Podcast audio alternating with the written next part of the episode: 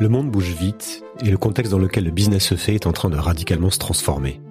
Les nouvelles exigences sociales, énergétiques et environnementales en particulier exigent de tous les acteurs économiques qu'ils se remettent en question. Il s'agit de repenser sa raison d'être, de limiter son impact négatif sur les ressources et la planète, d'arbitrer entre l'impératif du long terme et les contraintes du court terme. Bref, de faire autrement, d'inventer une autre économie plus respectueuse du vivant. Mais quoi exactement? Comment faire concrètement et dans quel ordre? Quels sont les meilleurs outils, les méthodes et les inspirations pour transformer les entreprises en profondeur? Reboot Business est une enquête pratique d'Impact Labs sur ce monde économique en transition, confronté à l'urgence et à la difficulté de changer. Christophe Sempels est enseignant, chercheur, entrepreneur et expert reconnu des modèles économiques et innovants à forte soutenabilité. Il est l'auteur de plusieurs livres sur les modèles économiques de demain.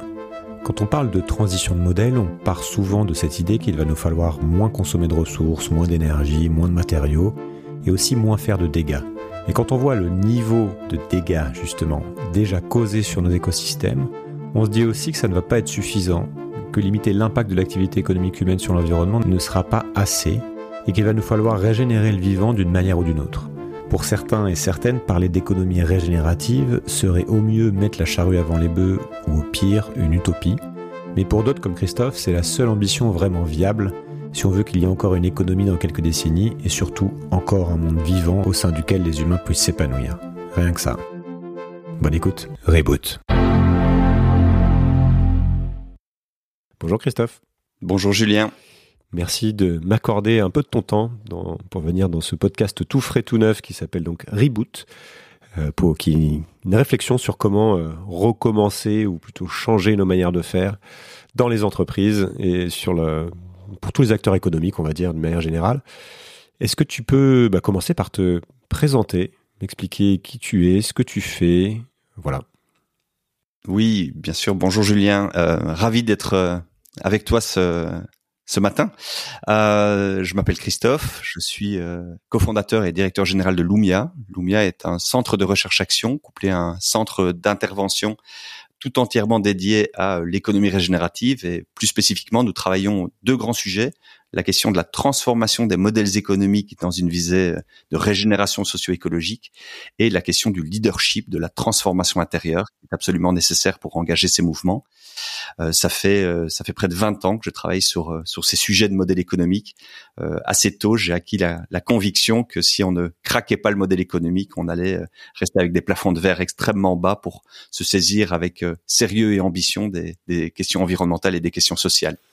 Ok, donc, bah, on va parler de tout ça. On va parler de cette idée de, transformation et de des modèles économiques, des modèles d'affaires, et, puis on va essayer de, regarder aussi par où ça passe. Et on va parler d'un concept qui s'appelle l'économie régénérative aussi que tu portes. Mais euh, je voudrais pas qu'on qu'on commence par ça. Euh, je voudrais d'abord parler de la manière dont toi tu regardes le sujet, dont tu poses le diagnostic. Est-ce que tu pourrais me, me dire comment tu décris de manière un peu, un peu large, un macro, sans y passer l'heure évidemment, mais le, défi que l'économie doit relever euh, actuellement et peut-être le, plus spécifiquement le défi pour les entreprises. Pourquoi en fait on doit euh, tout remettre à plat?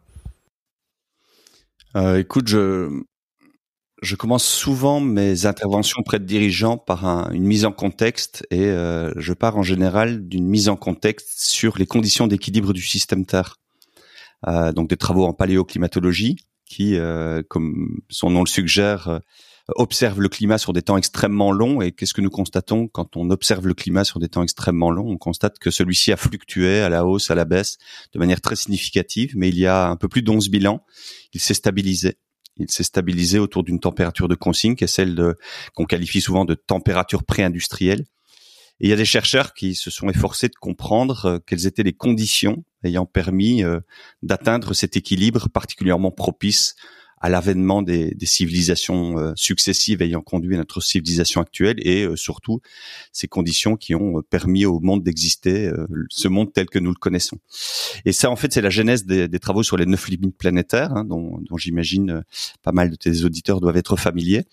Neuf limites planétaires, huit qui sont aujourd'hui opérationnalisées, mesurées, six qui sont dépassées. Alors, on est souvent au fait de cette statistique, même si il y a encore énormément de gens qui ne connaissent pas les travaux sur les limites planétaires, en particulier auprès des populations de dirigeants, dirigeantes. concrètement, qu'est-ce que ça signifie? Ça signifie que ce qui, ces neuf limites, en fait, ce sont ces neuf processus qui garantissent l'équilibre du système Terre. Et donc, quand on dérègle ces processus, eh bien c'est tout simplement les conditions d'équilibre du système que l'on dérègle. Alors ça, ça a toute une série d'implications. on a connu un monde stable depuis 11 000 ans, un peu plus de 11 000 ans. On va euh, évoluer demain vers un monde de plus en plus fluctuant, avec euh, des, euh, des périodes d'instabilité en intensité et en fréquence croissante. Et aujourd'hui, l'économie, les acteurs économiques, l'entreprise en particulier, est relativement mal équipée, mal outillée pour pour aborder cette période fluctuante. Elle a plutôt construit des outils de pilotage, des outils de gestion des modèles économiques, euh, des modes de fonctionnement, des processus qui, euh, quoi qu'elle en dise, relèvent plutôt d'un monde stable que d'un monde fluctuant. Donc ça, c'est un premier élément. Le deuxième élément qui est, qui est absolument central, c'est c'est celui de, de réintégrer en fait cet espace sûr qualifié par les limites planétaires. Euh, et donc ça, ça m'amène souvent à un constat quand, quand je développe. Bon, j'explique évidemment tout ça en long, en large, mais je ne sais pas si c'est l'objet du jour. Tu me diras si tu veux qu'on creuse un peu. Euh, à partir du moment où on a des limites qui sont déjà dépassées, on peut plus se contenter de réduire les impacts négatifs, puisque réduire les impacts négatifs sur des processus qui sont déjà terriblement déréglés, c'est continuer à exercer une pression négative sur ces processus. Alors c'est un peu ralentir le problème, mais euh, de manière relativement anecdotique. Donc ça veut dire que en, gros, si on n'inverse pas de manière assez significative la vapeur, euh, si on ne vise pas à restaurer, régénérer ces processus, eh bien on va euh, on va dans des euh, dans des sorties de conditions d'équilibre qui sont euh, beaucoup plus menaçantes et beaucoup plus probables. Donc ça, c'est un petit peu la genèse de, de, la régénération écologique. Et puis, si je regarde du côté social, puisque aujourd'hui, en fait, nous ne sommes pas capables de prendre en charge les besoins humains dans un dans une enveloppe écologique donnée, et malgré ce dépassement écologique très significatif, euh, nous ne sommes pas capables de prendre en charge les besoins dont personne ne devrait manquer sur Terre pour mener une vie digne. Donc ça veut dire qu'à côté de ces enjeux de régénération écologique, doit se coupler des enjeux de, régénération sociale euh, pour permettre euh, à chacun sur Terre de, de, mener cette vie digne dont nous ne devrions euh, aucun manquer. Et donc on est face à un défi assez inédit, à un besoin de réinvention extrêmement profond, puisque non seulement on doit augmenter le niveau de vie de, pas mal d'humains sur Terre, et on doit le faire avec une, descente euh, de l'impact environnemental extrêmement significatif et surtout avec une, capacité à euh, réparer, restaurer, régénérer beaucoup de ce que nous avons abîmé. Donc voilà, la genèse, je la trouve là. Euh, et puis, euh, il y a euh, dans les, les, questions plus spécifiquement orientées sur les, les modèles économiques, un ensemble de, de, considérations qui rendent complètement obsolètes aujourd'hui la plupart des modèles économiques de nos organisations. Peut-être que avant ça, tu... on va... Voilà. Alors, recule-toi un petit peu du micro en fait, parce que comme il n'y a pas là, j'avais pas vu qu'il n'y avait pas le, petit truc, il y a des plosifs qui, qui vont dedans. Euh, voilà, merci euh, d'introduire euh, tous les sujets dont on va parler en fait. C'est, et puis c'est bien aussi de, rappeler cette limite, euh, enfin cette idée de limite planétaire. Effectivement, comme tu dis, on va pas passer l'heure dessus parce que ça, enfin, on pourrait passer l'heure dessus et on va pas le faire parce que le, dans ce cas, j'amène les, auditeurs à aller vers un, mon autre podcast qui s'appelle Sismic qui parle de tous ces sujets-là en long, en large et à travers pour plus comprendre ce qui est en train de se passer dans le monde au niveau macro. Mais c'est intéressant de partir de là. Et je le fais aussi moi quand, euh, comme toi, je donne des conférences, c'est de, rappeler en fait ce qui est en train de se jouer. Pourquoi on a cette, injonction, à changer notre manière de faire Parce que en fait, le contexte dans lequel le business se fait, qui est un contexte stable depuis depuis très très longtemps, est en train de changer. Et que faire de la stratégie, c'est la faire dans un contexte. Euh, donc, ce qui était possible hier ne sera peut-être plus possible demain. Et puis, c'est notre manière de faire surtout est en train de dérégler tout tout tout ça. C'est on n'en a pas conscience. Souvent, on se dit que c'est juste pour nous, pour nous embêter, qu'on nous demande de faire des choses différemment, mais il y, a, une raison profonde. Je voudrais qu'on revienne d'abord sur cette, euh, euh, sur cette injonction ou sur cette euh, demande, même de plus en plus réglementaire, qui est faite à l'ensemble du tissu économique, qui est de réduire ces impacts négatifs. Et d'ailleurs, souvent, on, on ne parle que du climat, c'est-à-dire qu'on va réduire les émissions, c'est-à-dire que presque ça devient l'obsession du net zéro ou de, euh, enfin d'arriver à une économie zéro émission. Qu'est-ce que tu en penses, toi? Qu'est-ce que tu peux en dire déjà? Qu'est-ce que tu peux expliquer? Pourquoi en fait on, est autant euh, focus sur cette euh, sur les émissions carbone et sur cette réduction de notre impact négatif? De quoi on parle en fait? Alors ce que tu évoques fait partie du problème.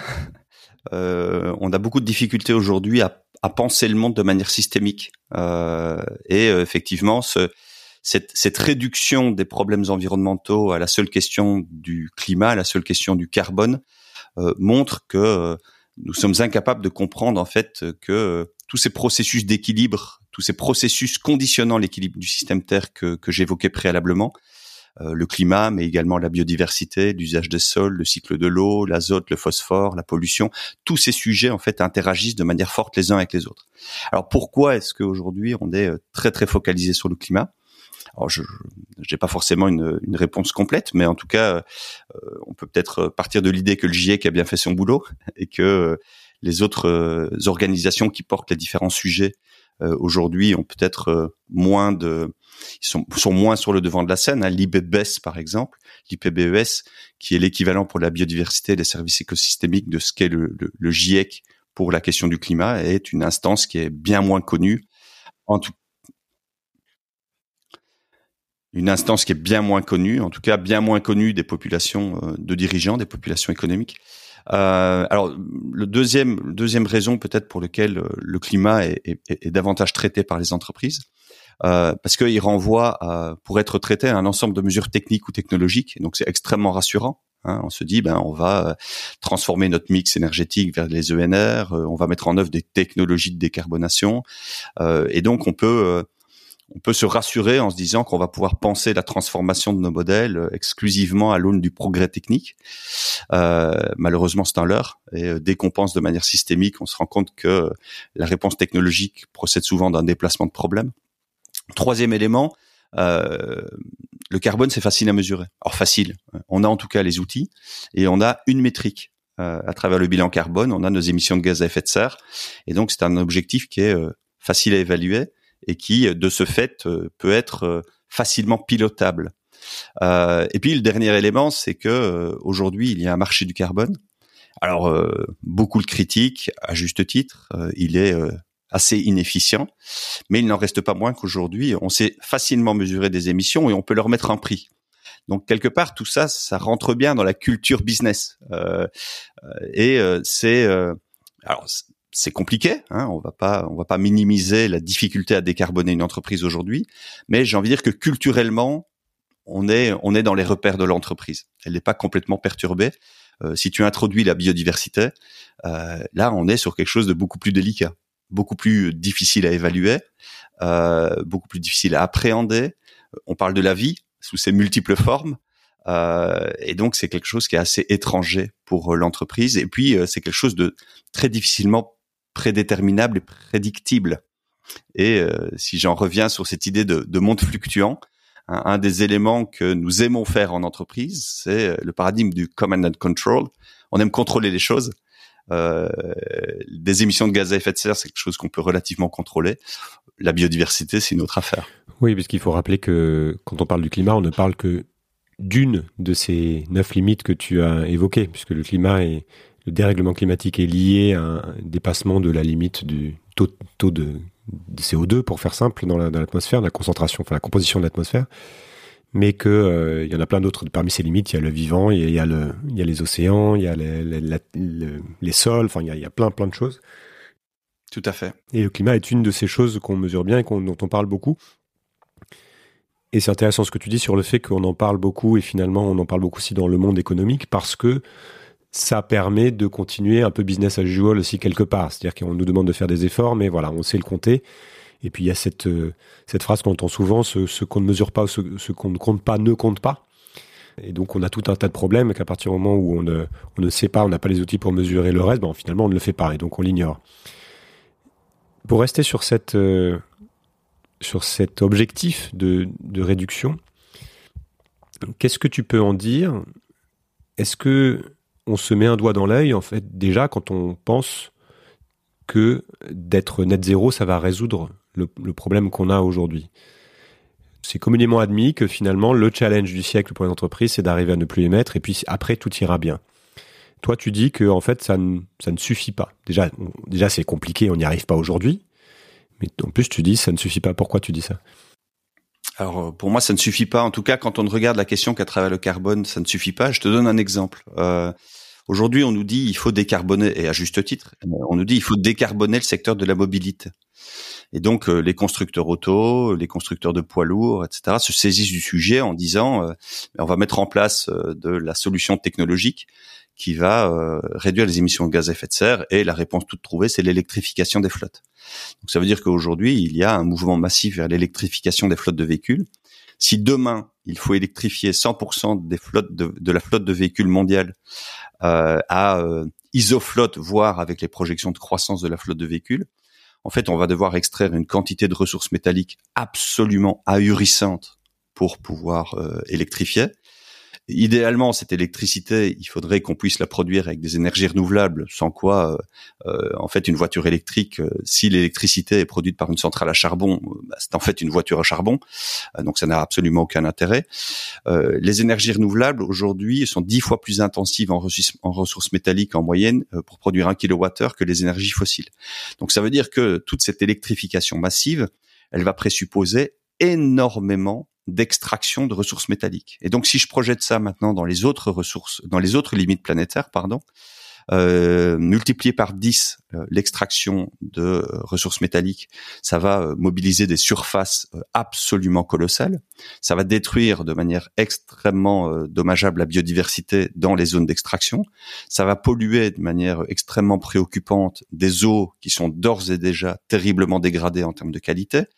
Euh, et donc finalement, ça va se retourner contre nous. Ça va se retourner contre nous puisque euh, le premier puits de carbone aujourd'hui, c'est euh, c'est le vivant, l'océan en puits numéro un, la forêt en puits numéro 2. Et donc à chaque fois qu'on désartificialise, à chaque fois qu'on modifie la chimie de l'océan, on modifie les problèmes de les problèmes de de, de, de puits de puits naturels.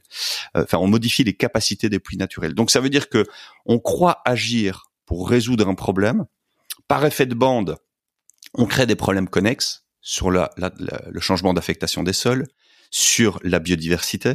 Euh, et donc, euh, quelque part, le problème nous revient en boomerang vers le réchauffement climatique, euh, avec les effets d'interdépendance des différentes limites. donc, ça ne marche pas, en fait. Ça ne marche pas. Regarder les problèmes exclusivement à l'aune du carbone, a fortiori dans une réponse technologique, et sans rentrer dans le dur du dur, à savoir qu'il va falloir réduire de manière massive la flotte, la taille de la flotte de véhicules, de véhicules sur la route. Il va falloir repenser nos modes de mobilité. Euh, et ça, ce sont des, des mouvements beaucoup plus transformatifs, beaucoup plus exigeants. Eh bien, si on ne fait pas ce type de mouvement, on déplace les problèmes.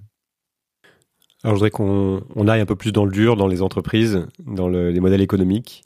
Et peut-être commencer par là. Tu dis qu'il faudrait modifier le fonctionnement de, l'économie, donc modifier déjà notre manière de poser le diagnostic, puisqu'aujourd'hui, en quelque sorte, on pose pas les bonnes questions et donc on n'apporte pas les bonnes réponses forcément.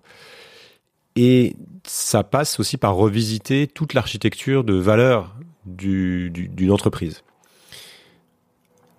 Je pense qu'il y a plein de gens qui, vont nous écouter pour qui, euh, on va, qui vont avoir des, grilles de lecture différentes de, de ça. Donc, euh, peux-tu me décrire selon toi ce qu'est un modèle économique? Alors, tu as dit, tu as dit, dit les mots importants. Le modèle économique, c'est effectivement l'architecture de valeur d'une entreprise. Bon, ça reste assez abstrait pour la plupart d'entre nous. Donc, concrètement, quand on parle d'architecture de valeur, à quoi fait-on référence? Euh, À plusieurs composantes. Euh, tout commence par la création de la valeur. Et la création de la valeur, c'est la conception d'une offre au regard euh, d'un ensemble de besoins, de problèmes à résoudre qui s'expriment euh, de la part de personnes ou d'entreprises. Et donc, en gros, quelle offre pour qui en réponse à quel type de besoin? C'est le premier étage de la fusée du modèle éco, création de la valeur. Une fois que je sais ce que je veux mettre en marché, en tout cas une fois que j'ai conçu ce que je voulais mettre en, marché, je dois en organiser la production. On va parler de production de valeur, c'est-à-dire qu'il va falloir développer des activités, mobiliser des ressources, de la matière première, de l'énergie, euh, des personnes, des équipements, des infrastructures, pour fabriquer ce que l'on a à fabriquer. Quand tout ça sort de l'usine, il faut euh, rendre ça physiquement disponible au client c'est la distribution de la valeur. Donc c'est la mise à disposition physique de l'offre. Alors tout ce que j'évoque euh, pour les produits vaut évidemment pour les services. Euh, il va également falloir euh, veiller à ce que la valeur soit correctement appropriée par le client. Alors, ça veut dire quoi? Ça veut dire qu'en amont de l'acte d'achat, en amont de la décision d'achat, il faut que le client que nous sommes puisse se repérer par rapport à l'ensemble des offres disponibles sur un marché.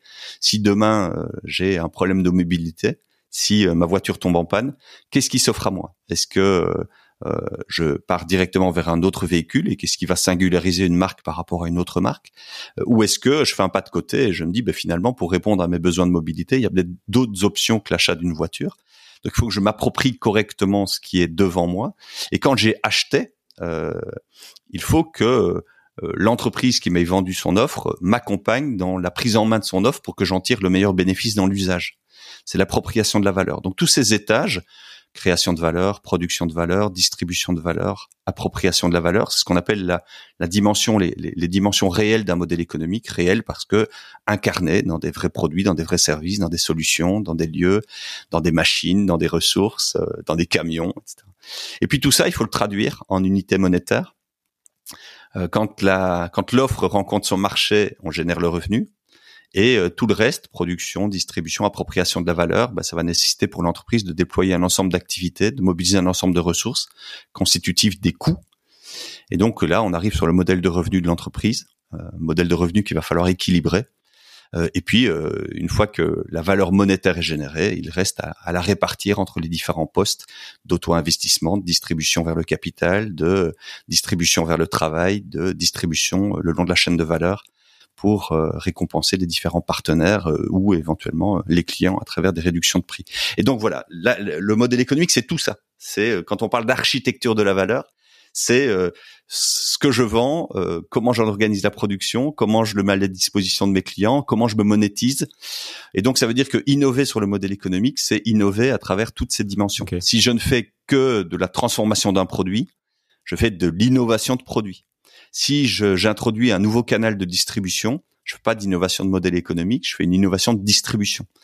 Pour euh, innover sur le modèle économique, il faut traverser toutes ces dimensions et on va dire en général, et je m'arrêterai là, le juge de paix, c'est quoi? C'est en général, on fait bouger l'offre et on fait bouger le modèle de revenu et, toute la dynamique de construction de la performance de l'entreprise.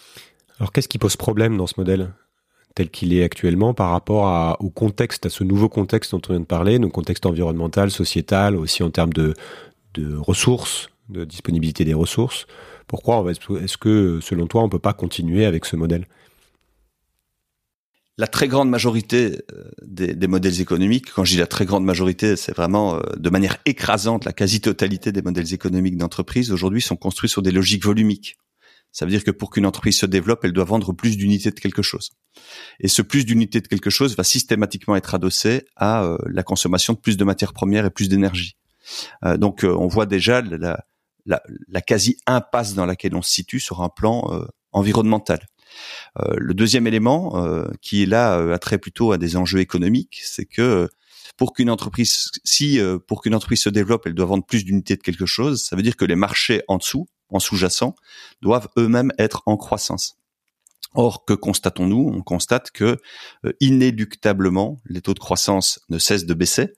Euh, et euh, pourquoi? Bah, Tout simplement parce que les marchés saturent. Euh, je veux dire, quand on est équipé de tout ce dont nous avons besoin, euh, les, les, taux de croissance sont beaucoup moins dynamiques. C'est plutôt le, les marchés de remplacement qui vont tirer la demande dont les entreprises ont besoin pour se développer, ce qui renvoie à d'autres paradoxes sur un plan environnemental, puisque si c'est le marché de remplacement qui tire les volumes dont les entreprises ont besoin pour se développer, bah, l'entreprise n'a pas intérêt à ce que ces produits durent le plus longtemps possible, puisque ça la priverait d'autant du renouvellement et donc de ce marché de remplacement dont elle a besoin. Donc on fait de l'obsolescence euh, programmée, par exemple. Donc euh, un intérêt économique à faire de l'obsolescence programmée, effectivement.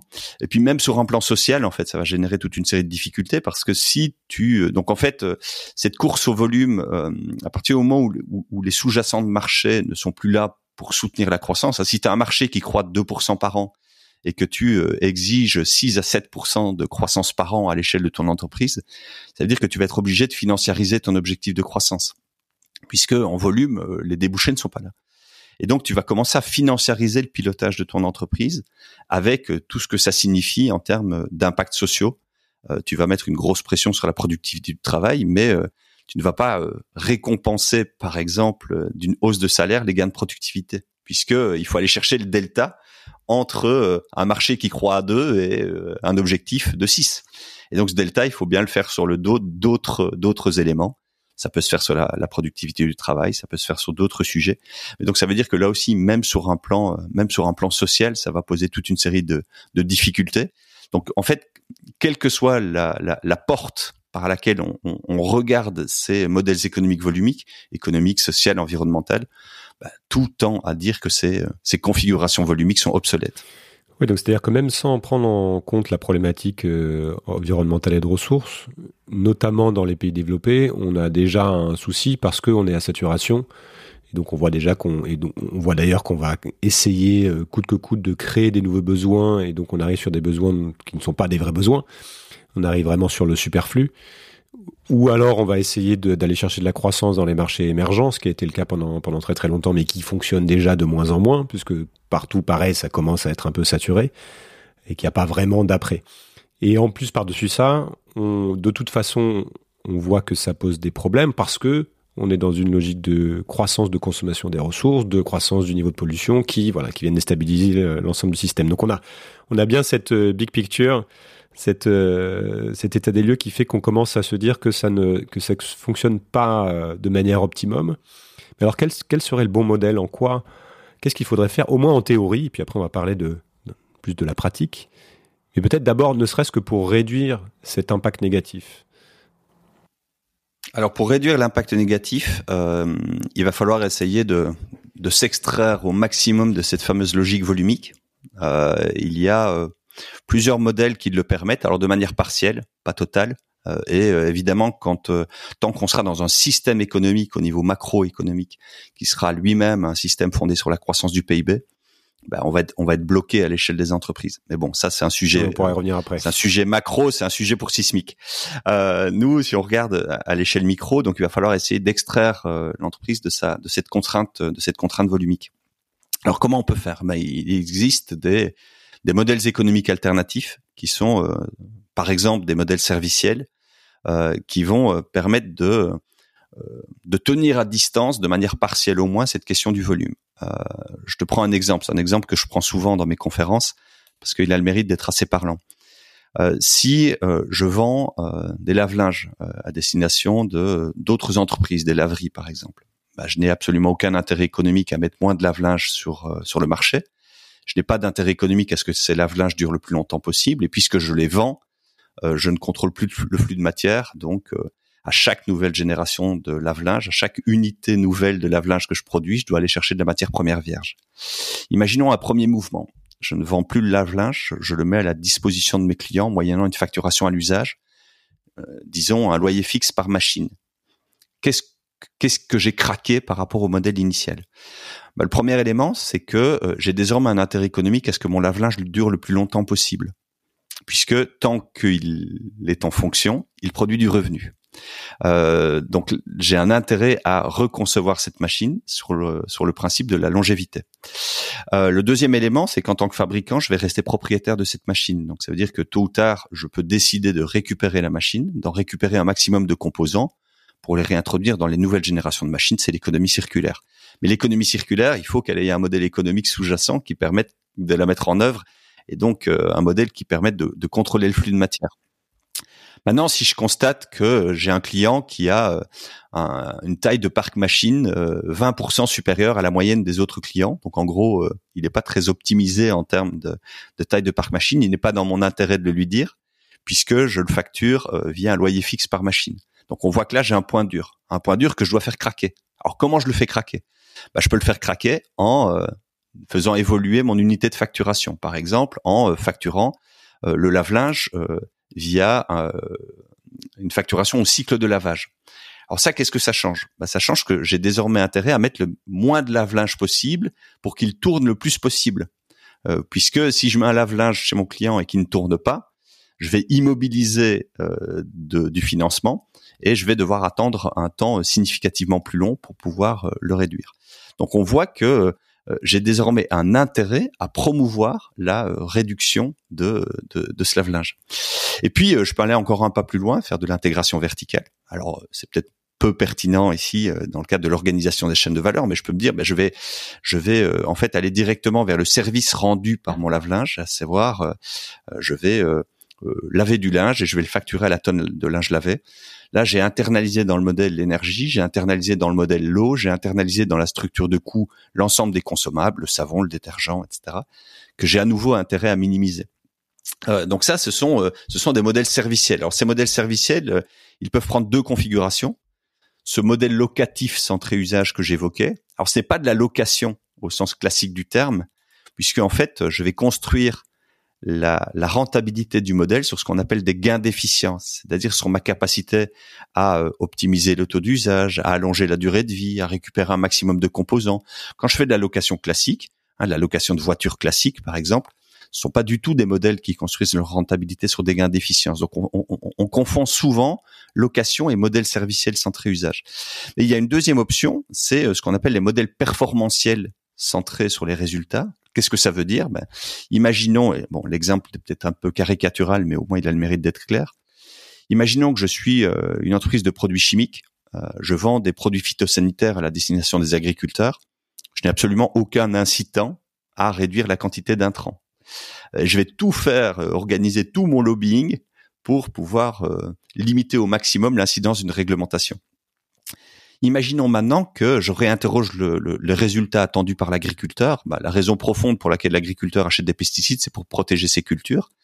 Et donc, imaginons que je lui vende désormais une solution intégrée de protection de culture qui soit désormais facturée à l'hectare. Qu'est-ce que ça change? Bah, Ce qui change, c'est que ce qui était autrefois le moteur de mon revenu, la vente de pesticides, euh, la quantité de pesticides devient euh, à présent euh, un coût que j'ai intérêt à minimiser puisque je suis facturé à l'hectare protégé. Et donc j'ai renversé la logique du modèle. Moins je vais mettre de produits dans le champ, plus je vais accroître ma marge. Donc j'aurai intérêt à privilégier toutes les autres options possibles et inimaginables pour pouvoir euh, réduire la quantité d'intrants et atteindre le résultat escompté. C'est ce qu'on appelle les modèles performantiels centrés usage, euh, centrés résultat, pardon. Et donc euh, voilà, ça c'est une première réponse en termes de transformation de modèle économique.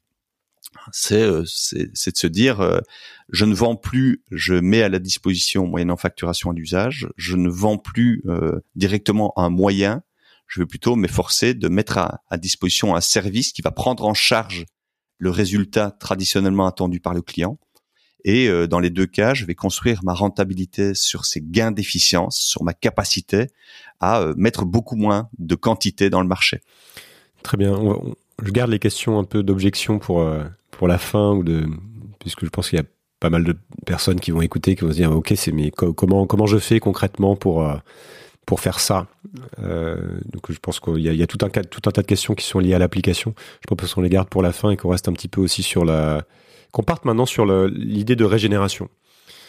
Puisque là c'est cette on est resté à ce niveau de réduction finalement de notre impact. Mais comme tu l'as dit ça ne suffit pas. C'est-à-dire que d'une part, il faut avoir cette approche systémique et se rendre compte que il ne s'agit pas que du carbone. D'autre part, il faut se rendre compte ensuite qu'il ne s'agit pas que de réduire l'impact, puisqu'on a tellement endommagé nos systèmes que si on les régénère pas, de toute façon, le jeu économique va, prendre une toute autre tournure à, court moyen terme.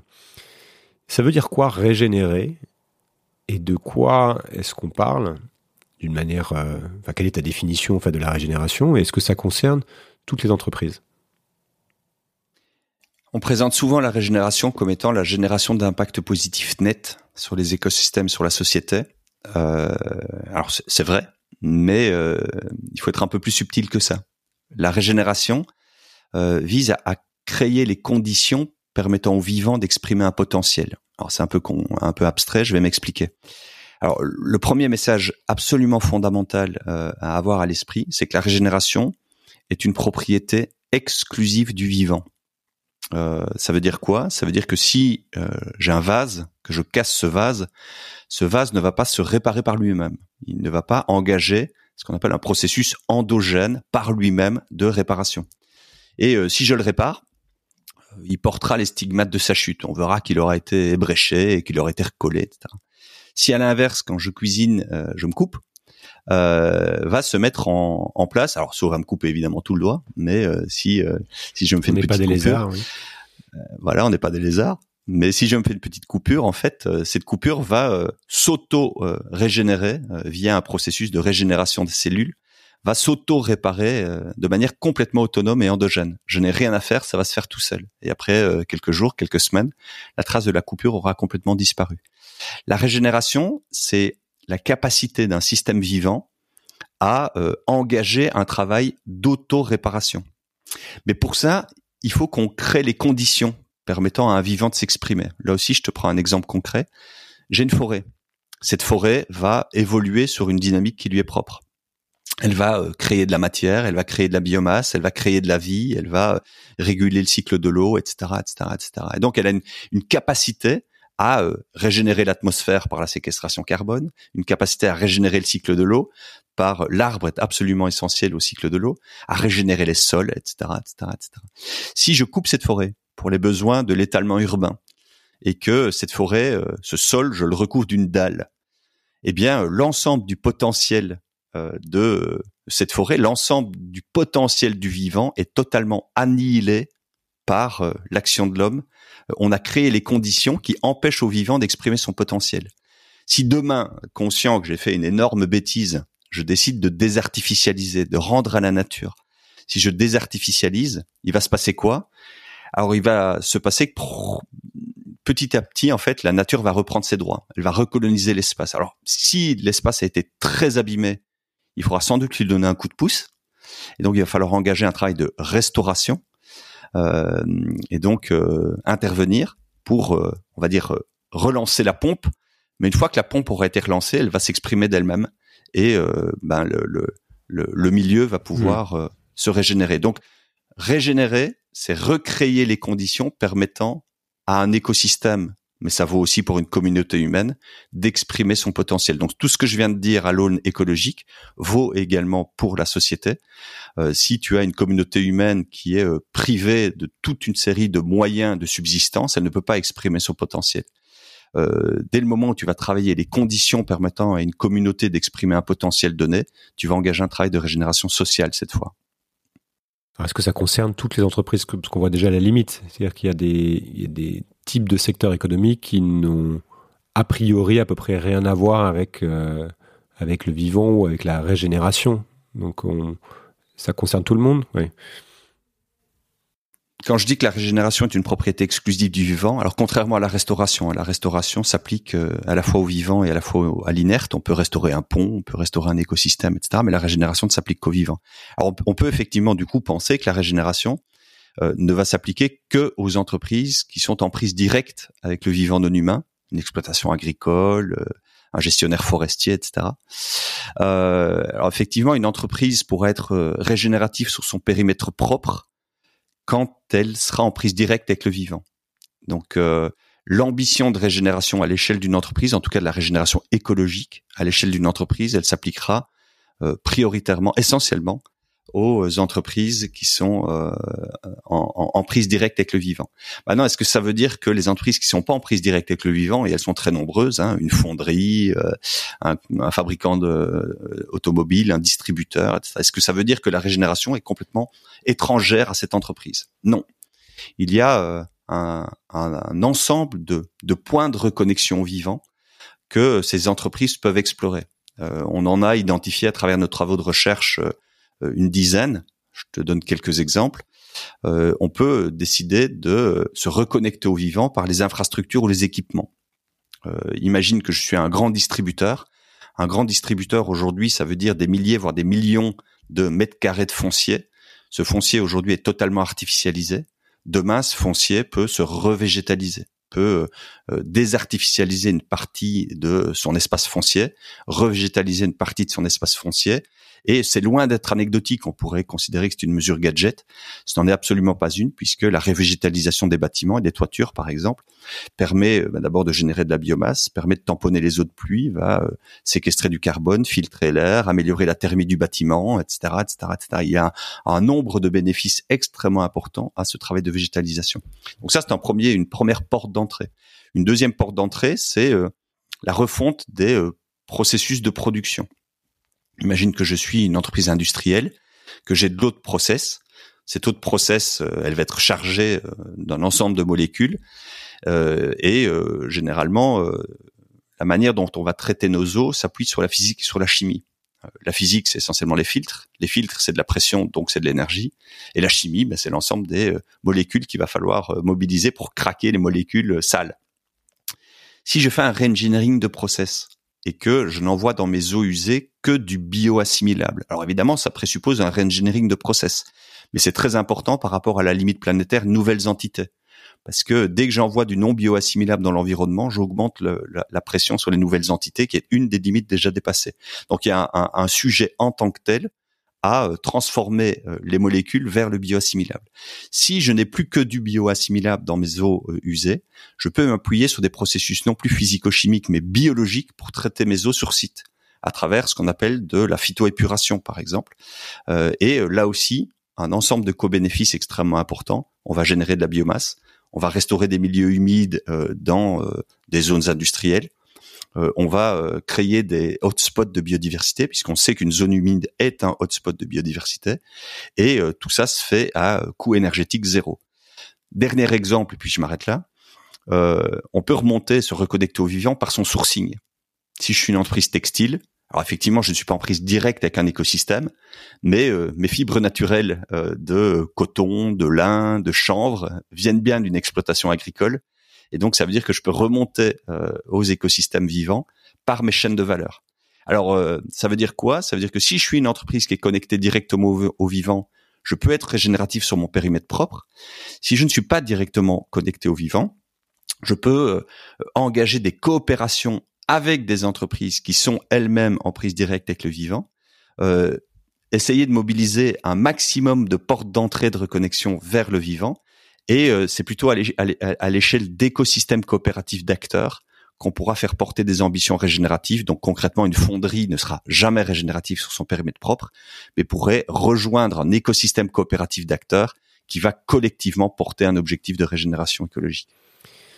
Très bien.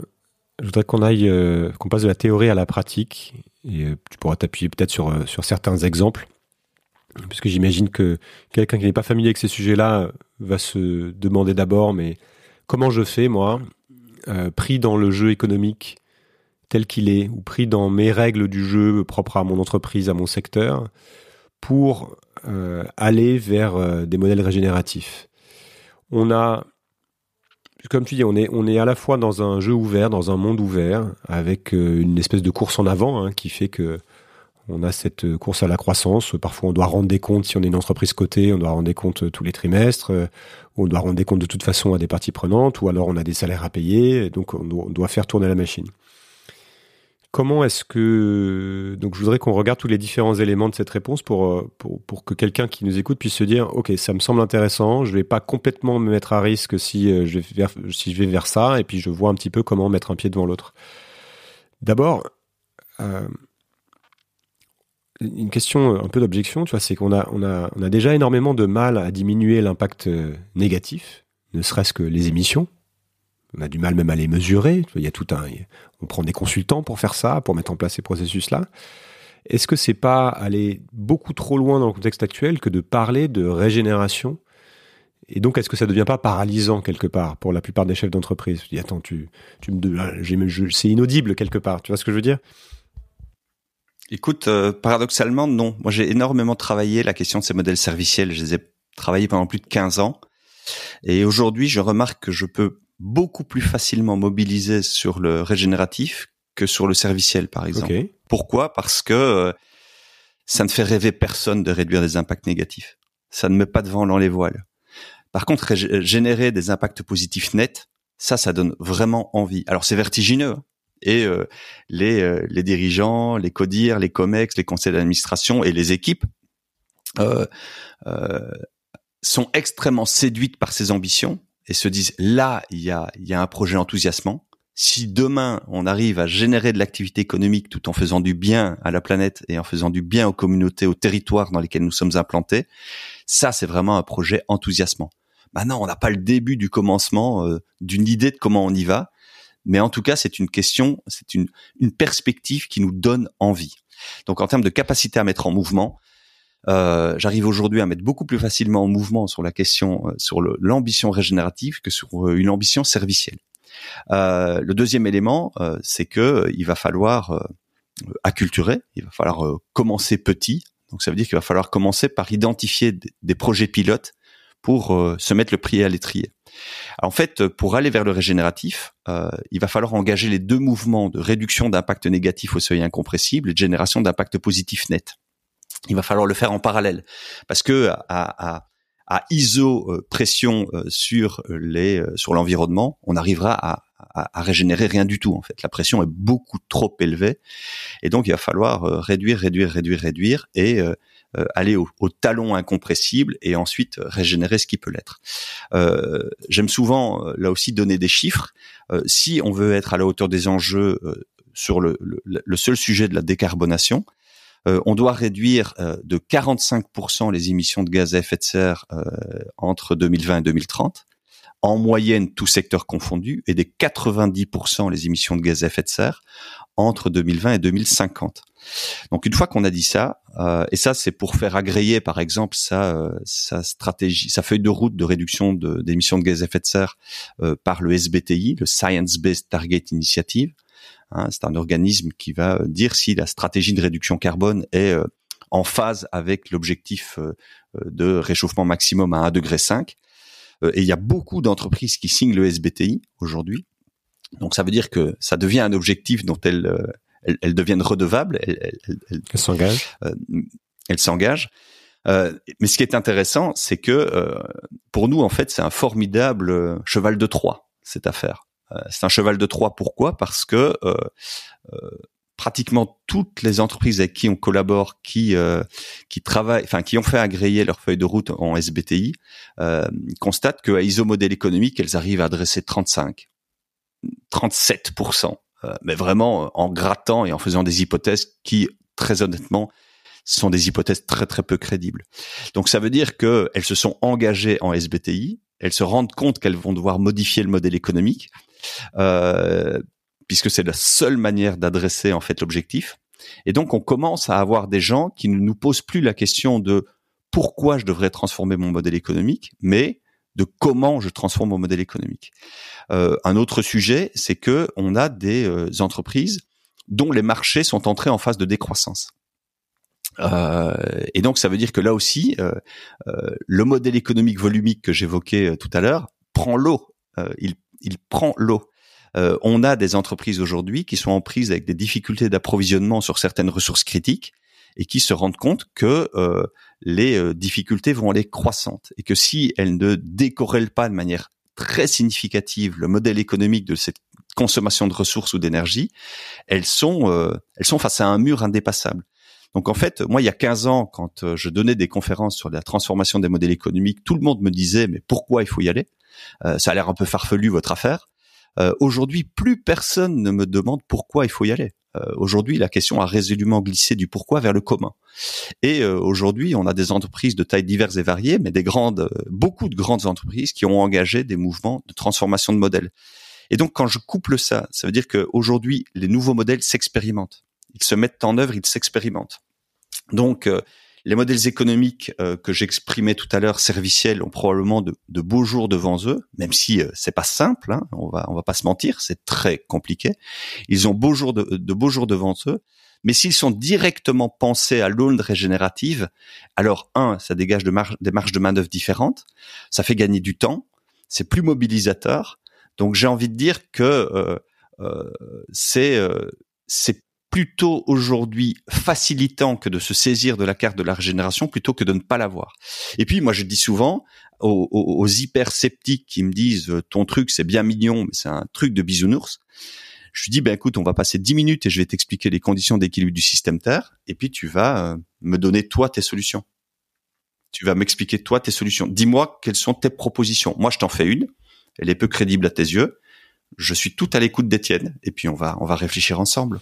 Alors pour mettre un pied devant l'autre, ça, se fait dans quel ordre? C'est-à-dire que tu, une des objections, c'est de dire je suis pris dans le monde est ouvert, l'économie est ouverte, je suis pris dans un jeu concurrentiel. Si je fais ça, je me mets des boulets aux pieds. je vais euh, me mettre des contraintes alors que j'en ai déjà plein. Et là, tu me demandes de me euh, de, faire autrement, de passer du temps de cerveau sur autre chose, avec finalement aucune garantie que derrière je puisse générer la même la même valeur. Tu as une, première objection, donc comment tu réponds à ça?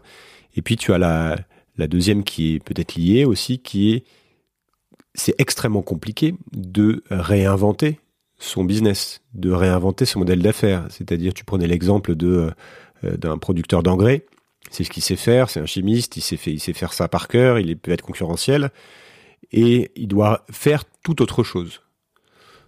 Donc c'est très lourd. Il n'a pas forcément les compétences, il n'a pas forcément l'argent pour le faire, il n'a pas forcément le temps pour le faire.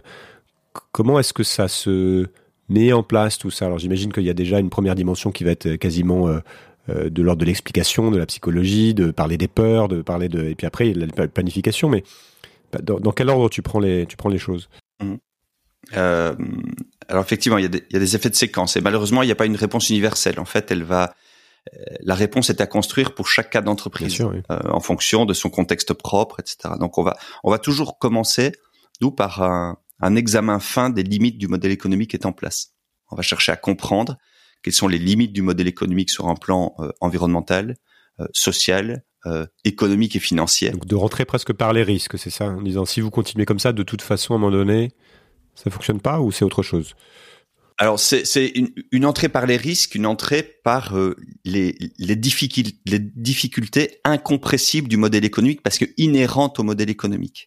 Euh, et donc ça c'est un, un, élément qu'on va qu'on va explorer. Et euh, c'est un, révélateur en fait euh, d'énormément de difficultés dans laquelle l'entreprise se situe déjà. Euh, donc ça c'est plutôt c'est plutôt intéressant parce que on va mettre en lumière des, pain points, des points douloureux, euh, mais qui font déjà mal en fait. Et on va montrer que dans un monde plus fluctuant, ces points de douleur vont faire de plus en plus mal. et donc la question qui suit, c'est comment on craque ça? Comment on craque? Comment on comment on transforme le modèle éco? Euh, alors là, euh, il n'y a pas une réponse donnée. On, va identifier les difficultés inhérentes au modèle économique. On va identifier euh, sur un plan environnemental l'ensemble des limites planétaires sur lesquelles le, le modèle économique vient buter, sur lesquelles il va exercer une forte pression. Et puis, on va essayer d'identifier l'ensemble des sources de transformation possibles. Euh, certaines sont très stratégiques, certaines sont assez opérationnelles. Et puis, euh, on va euh, se mettre en, ordre de bataille. La chose peut-être la, plus importante, c'est de, de, donner une perspective d'atterrissage. Et là, on a des méthodes de, de, de craquage de modèle éco. je te donne un exemple euh, d'un modèle économique que j'ai craqué, qui est celui d'un fabricant de poids lourds. Euh, et euh, la, la, question stratégique que j'ai proposé d'explorer euh, à cette entreprise, c'est de dire comment est-ce qu'en tant que fabricant de poids lourds, vous pouvez accompagner de manière volontaire la baisse de poids lourds que vous mettez sur la route et la réduction des kilomètres qu'il parcourt, des kilomètres qu'il parcourt. Alors, à ISO modèle économique, cette question est impensable. Elle est impensable dès le moment où on reste vissé à l'idée que notre fabricant de poids lourds vend des camions elle devient pensable si on change de référentiel. Et si on, transforme radicalement le référentiel, on peut commencer à penser cette, cette question et à faire émerger des solutions. Et j'ai mis en évidence, et euh, nos auditeurs, tes auditeurs pourront lire le cas qui est en libre accès euh, sur le site internet de Lumia. Euh, ils pourront découvrir toute l'histoire de la transformation de ce modèle éco en s'appuyant sur des modèles serviciels, sur des modèles à, plate, à plateforme, sur des modèles à impact, on voit que l'entreprise peut préserver la valeur euh, de la valeur financière, préserver des marges en euh, réduisant effectivement de manière volontaire les camions et la circulation. Mais donc là, il a fallu faire un, craquage particulier sur ce sujet. Et puis, on a un ensemble de cas d'entreprises qui ont déjà transformé et on va montrer ce que ça donne. on a une entreprise qu'on aime vraiment bien, on est très attaché à cette entreprise, c'est une entreprise qui est dans le nord de la France, s'appelle Pocheco. Et Pocheco, c'est une entreprise euh, qui euh, fabrique des enveloppes. Alors l'enveloppe est un marché en effondrement euh, en raison de, l'essor du, courrier électronique. Alors ce qui est intéressant déjà, c'est qu'il y a énormément de, de clients de Pocheco qui disent qu'ils vont arrêter l'enveloppe au profit de la digitalisation pour des raisons écologiques. Or, il a été démontré à travers des analyses de cycle de vie que l'envoi d'une enveloppe est moins lourd sur un plan environnemental que l'envoi d'un email. Bon, ça c'est un autre sujet. Euh, en fait, Pocheco, euh, il, a euh, entrepris un énorme travail de refonte à la fois de son outil industriel et plus tardivement de son modèle économique pour aller vers cette régénération. Il a re-questionné son sourcing. Je t'évoquais tout à l'heure la possibilité de se sourcer vers pour, pour, se reconnecter au vivant par le sourcing pour faire de l'enveloppe, il faut du papier. Pour faire du papier, il faut du bois. Et donc, ils ont identifié des, euh, des euh, gestionnaires forestiers en Finlande qui euh, ont probablement les pratiques sylvicoles les plus abouties en termes de, de, de, de, régénération ou en tout cas de restauration forestière. Pour un arbre coupé, ils en replantent 10 en des sens diversifiés via des, des, des, des, modes de gestion sylvicole tout à fait particuliers. Euh, et donc ça veut dire quoi? Ça veut dire qu'on a déjà de la séquestration carbone euh, à l'entrée même de la chaîne de valeur, de manière très très très importante. Ensuite, cette entreprise, elle a, elle, s'est elle, s'est transformée de manière massive. Elle a euh, transformé ses processus industriels pour ne mettre que du bioassimilable et ils ont pratiqué la phytoépuration, ce que j'évoquais tout à l'heure. Euh, ils ont réduit, ils, ont euh, investi très massivement dans les réductions, dans la réduction de consommation énergétique, et euh, ils ont substitué beaucoup de production d'énergie par des énergies renouvelables. ils ont revu beaucoup de leurs processus de production. ils ont, ils récupèrent aujourd'hui l'eau de pluie à travers la végétalisation de la toiture, etc., etc. Ils ont été très, très, très loin. Ce qui est intéressant, c'est de regarder un ce que ça produit sur un plan environnemental, mais deux, ce que ça produit sur un plan économique, puisque c'est quand même euh, aujourd'hui euh, le langage, euh, le langage premier des, des, dirigeants. Et une entreprise comme Pocheco, par exemple, a consenti en l'espace de, de, de, de 7-8 ans plus de presque 7 millions d'euros d'investissement. Mais ce faisant, elle génère annuellement plus d'un million d'euros d'économie à travers l'ensemble de ces mesures. Alors, ce qui était intéressant, c'est qu'ils ont mis en place euh, une approche systémique de leur portefeuille d'investissement. Ça veut dire que il y a des choses qui ont été mises en œuvre qui rapportent beaucoup, et il y a des choses qui ont été mises en œuvre et qui rapportent pas beaucoup, qui rapportent pas beaucoup sur un plan financier, mais qui rapportent beaucoup sur un plan environnemental. Et ce qui est très intéressant, c'est qu'ils ont géré des équilibres financiers à l'échelle du portefeuille d'investissement dans sa globalité, avec un retour d'investissement euh, sur sept ans. Euh, et euh, qui génère des plus-values environnementales extrêmement importantes. Donc une entreprise comme celle-là nous permet, euh, quand on l'analyse, quand on l'explique, alors là j'ai été très très vite et je n'ai expliqué qu'une fraction de ce que fait Pocheco, mais euh, ce qui est intéressant, c'est qu'on constate qu'une entreprise comme celle-là aujourd'hui fait de la régénération écologique, aujourd'hui fait de la régénération sociale et que elle génère des économies à travers ses actions et euh, de l'aveu même de son euh, de son PDG Manuel Druon, si il n'avait pas mis ça en œuvre, aujourd'hui ils auraient disparu. Je donne un exemple. Ils ont pu se débrancher complètement du gaz euh, il y a quelques années. Si ils ne s'étaient pas débranchés du gaz euh, et si ils avaient dû affronter la hausse du prix du gaz euh, que nous avons connu récemment, ça mettait l'entreprise par terre. Donc cette entreprise est devenue beaucoup plus robuste, beaucoup plus résiliente. Et je terminerai par ça. Euh, j'évoquais tout à l'heure le monde fluctuant. Un monde qui fluctue doit changer son paradigme de euh, doit changer son paradigme de, de gestion pour moins viser la performance, mais davantage viser la robustesse. Puisque euh, dans un monde qui fluctue beaucoup, tu peux avoir quelque chose d'hyper performant, mais qui est très fragile, très vulnérable. Et donc, en cas de gros coup de grisou, tu ne vas pas perdre 3, 4, 5, 10% de rendement. Tu peux tout perdre tout perdre ou perdre 80 ou 90%. Je travaille aujourd'hui avec des distributeurs qui acceptent de revoir complètement l'organisation de certaines filières alimentaires. Pourquoi? Parce que ces filières alimentaires sont hyper vulnérables au réchauffement climatique et que c'est la, filière tout entière qui peut disparaître. Donc l'enjeu n'est pas de dire je vais euh, euh, améliorer ou réduire ma performance de 4-5%. Donc là, là c'est l'enjeu d'une la survie d'une filière qui est en place et donc, on repense des modèles économiques de filières pour sécuriser euh, des pans entiers de filières alimentaires. Euh, donc, euh, il y, a, beaucoup de sujets en fait qui nous permettent de bah, de parler le langage des dirigeants, des comex, des codires et des boards. Oui, c'est ça. Et c'est ça qui est intéressant et qui fonctionne, c'est que de toute façon, on est coincé dans le langage de l'entreprise parce qu'on a des comptes à rendre, etc. Et donc c'est, c'est, moi je dis qu'en fait c'est tout simplement refaire la stratégie. C'est reprendre le temps de faire la stratégie et faire la stratégie, c'est de, ça se fait en comprenant le contexte dans lequel on va faire ses choix. Et donc ça prendre en compte la limite des ressources, prendre en compte l'instabilité du euh, de l'environnement économique, prendre en compte euh, euh, tout un tas de nouveaux risques aussi qui qui, n'y avait pas, prendre en compte la saturation des marchés, etc. Et quelque part, ce n'est pas la, question éthique. C'est un peu la cerise sur le gâteau, la question éthique, quand on arrive à convaincre un dirigeant que bah, quand même c'est plus sympa de vivre dans un monde dans lequel il y a encore des forêts, il y a encore de vivants. Euh, on va encore au-delà, parce qu'on a quelqu'un qui va être parfaitement motivé.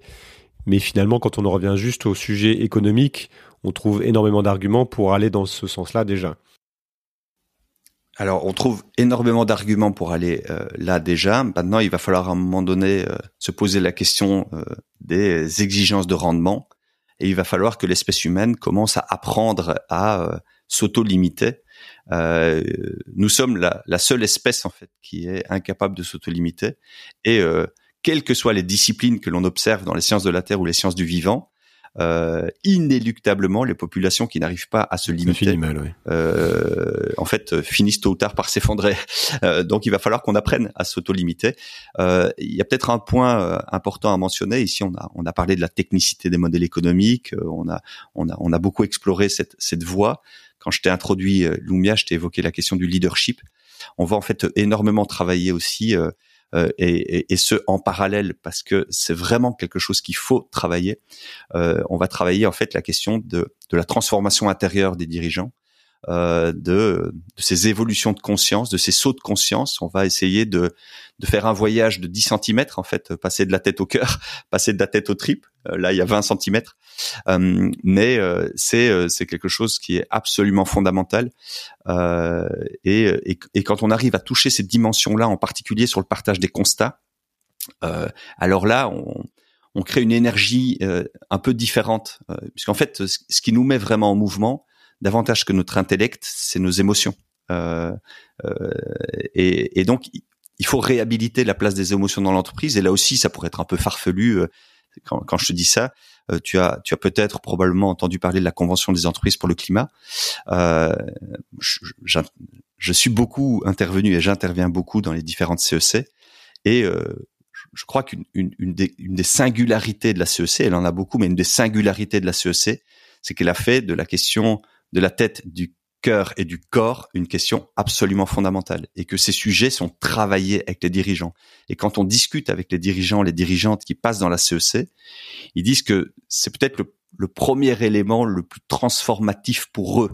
Ça a été de d'accepter de se reconnecter à des dimensions qu'ils tenaient à distance dans leur champ professionnel et euh, euh, dont ils mesurent combien il est essentiel de s'y reconnecter, de, de réhabiliter cette dimension dans leurs entreprises. Et là, ça crée un souffle nouveau dans l'entreprise. Euh, donc, euh, ces questions-là doivent être travaillées euh, en parallèle avec ces, ces, dimensions techniques. Et j'ai envie de dire que si on fait de l'économie régénérative un énième chantier technique, elle a toutes les, sens, toutes les chances de mener à ce qu'a mené la RSE un peu plus classique, à savoir une mesure de plus qui générera son lot de déception. Donc elle doit s'accompagner d'un travail beaucoup plus profond sur l'humain en fait. Quel est le, principal verrou qu'il faudrait faire sauter dans le dans les règles du jeu actuelles qui vont être une contrainte pour quelqu'un qui veut aller dans le bon sens, qui a compris? Voilà, à, quoi on se, à un moment donné, quel, quel mur on se prend qui fait que on se dit mais là c'est pas possible, je n'arrive pas à bouger, ou alors euh, est-ce qu'il y, a quelque chose euh, qui, ressort régulièrement? Alors qui ressort, euh, je pense que le principal verrou, c'est de faire craquer en fait un système économique euh, croissantiste. c'est pas un petit verrou, ça. ça c'est un sacré verrou, mais ça, ça ne ressort pas. Ça ne ressort pas parce que je dirais que les entreprises sont tout entièrement mmh, à l'intérieur de ça à l'intérieur de ce système. Et donc, euh, c'est un sujet qui est très très difficile à aborder, même si on l'aborde de manière systématique. C'est un sujet qui est très très difficile à aborder. Euh, Otto Scharmer, qui, euh, qui, a, qui a théorisé la théorie du U, euh, dit euh, l'espèce humaine en fait est caractérisée par une triple fracture, une fracture de soi à l'environnement, une fracture de soi à l'autre, une fracture de soi à soi et que euh, on ne mènera aucun chantier euh, sérieux de transformation si euh, on ne procède pas d'un travail de réparation de ces trois fractures, si on ne reprend pas notre juste place dans la grande toile du vivant, et si nous ne comprenons pas que notre espèce extrêmement singulière, si elle en est, est singulière de par sa, sa, capacité à détruire. on présente souvent l'espèce humaine comme étant une espèce euh, d'une créativité à toute épreuve. Effectivement, quoi partout où on regarde autour de nous, euh, on trouve des manifestations de cette créativité, de cette création, de ce potentiel créatif. Mais à, y bien regarder, euh, l'espèce humaine est la seule qui soit incapable de créer sans détruire. Toutes nos créations s'accompagnent de destruction. Et ça, ça nous rend unique dans le vivant. Ça nous rend unique. Donc il faut, voilà, euh, probablement revoir la place qu'est la nôtre dans le vivant. Et là, je pense qu'il y a un énorme travail de cheminement, de cheminement intérieur, de réparation de ces trois fractures. Si on arrive à travailler ces trois fractures, on est loin de l'économie, et pourtant euh, Dieu sait que c'est lié. Si on arrive à travailler ces trois fractures, peut-être que on va créer les, conditions intérieures euh, et euh, la force et l'élan pour ensuite porter des mesures techniques. voilà, il y a, y a mille verrous, mais tu m'en demandes un et, je pense que celui-là, celui-là est fondamental. J'aime bien cette idée que il euh, n'y a pas de plan en fait. C'est qu'on est on est face à une problématique qui est tellement complexe que on doit se se défaire de cette idée à, laquelle on a été biberonné que il y a des réponses y a des réponses toutes faites et que c'est ça qu'il faut faire. C'est un peu et que euh, quelque part les, les réponses vont être euh, adapté à un territoire, adapté à une industrie, adapté à une entreprise, adapté à une équipe de dirigeants, à des employés, etc. Et que euh, donc c'est peut-être aussi un processus. La réponse est dans le processus pour arriver à, à, ce que chacun trouve ses propres solutions dans un contexte donné. C'est ça aussi que j'entends? Complètement d'accord avec toi. Euh, il n'existe pas de recette toute faite. Euh, il n'y a pas un modèle miracle et ceux qui qui défendent l'idée qu'il y a un modèle qui va tout résoudre, je pense qu'ils doivent retravailler leur pensée systémique euh, il faut qu'on qu'on réapprenne ou qu'on apprenne à penser euh, complexe, à penser système. Et dès le moment où on accepte la systémie, eh bien, on doit trouver dans le contexte qui est le sien, dans la singularité qui est la sienne, dans ses points de force et ses points de faiblesse, on doit trouver le chemin parmi euh, un ensemble de contraintes. Euh, et on a évidemment plein de modèles sur lesquels on peut s'appuyer pour nourrir la créativité du processus, mais chaque processus est singulier et c'est ce qui en fait la magie aussi. Hmm. C'est ce qui c'est ce qui en fait l'intérêt et la magie, la complexité mais la magie. Quelque part l'important c'est le premier pas, c'est la mise en mouvement et après le reste euh, on trouve ses on trouve on trouve ses propres réponses. Tout à fait. Tout à fait. Et sur un plan technique, on trouve toujours des réponses. Alors elles ne sont pas toujours pleinement satisfaisantes, mais je n'ai jamais été bloqué face à une entreprise en disant je suis désolé, je n'ai rien à, vous dire. Et j'ai peut-être un point à, compléter. Euh, ça ne veut pas dire que tout est euh, acceptable et transformable. Il y a des activités clairement éco-sociaux incompatibles et euh, seul le protocole de, de renonciation, de renoncement est de mise. Mais là aussi, il y a des solutions pour gérer des protocoles de renoncement. Pour aller plus loin, pour qui veut creuser tout ça, des livres, des ressources, des sites, des endroits où te suivre ou suivre euh, d'autres personnes, d'autres processus. Qu'est-ce que tu conseilles bah, Écoute, euh, je, je, alors on mettra bien sûr sur le site internet, mais voilà.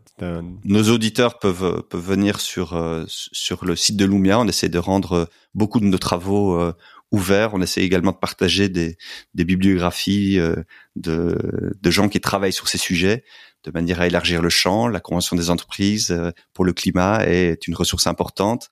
Euh, là, on, s'apprête à lancer un, parcours de formation euh, sur l'économie régénérative en digital pour pouvoir massifier. Ça s'appelle Butterfly. Donc Butterfly va aussi être constitutif de, beaucoup beaucoup de ressources pour pouvoir s'acculturer, monter en compétence sur ces sujets. voilà, il, il, commence à y avoir de la ressource sur le sujet. Maintenant, euh, un point de vigilance, euh, quand vous lisez quelque chose, si vous lisez quelque chose, rappelez-vous que la régénération est une propriété exclusive du vivant, puisque malheureusement, comme tout concept qui commence à avoir le vent en, poupe, il y a de plus en plus de prises de parole et il y a beaucoup de prises de parole à, à à travers euh, où on nous promet de la régénération là où elle n'a aucune chance d'advenir. Une voiture ne sera jamais régénérative. Ça, on va voir les pubs pour les voitures régénératives bientôt. Voilà, la voiture zéro émission. Ça, ça commence, ça commence. Merci beaucoup Christophe. Merci à toi Julien, c'était un plaisir de passer ce moment avec toi. De même, salut, à bientôt. Ciao. Voilà, l'épisode est terminé. J'espère que vous aurez appris quelque chose et que ça vous aura inspiré. Si vous avez aimé, n'hésitez pas à partager, à en parler autour de vous et à laisser un commentaire sur Apple Podcast. C'est toujours important, surtout pour un podcast qui se lance. Je suis Julien Devorex, l'hôte de ce podcast et aussi du podcast Sismic, qui est une enquête sur les grandes mutations du monde actuel. Impact Labs est une société de transformation durable des entreprises pour l'émergence d'une économie régénérative et vous pouvez retrouver la synthèse de cet entretien sur impactlabs.earth. Merci, à bientôt. D'accord, faisons comme ça. Reboot.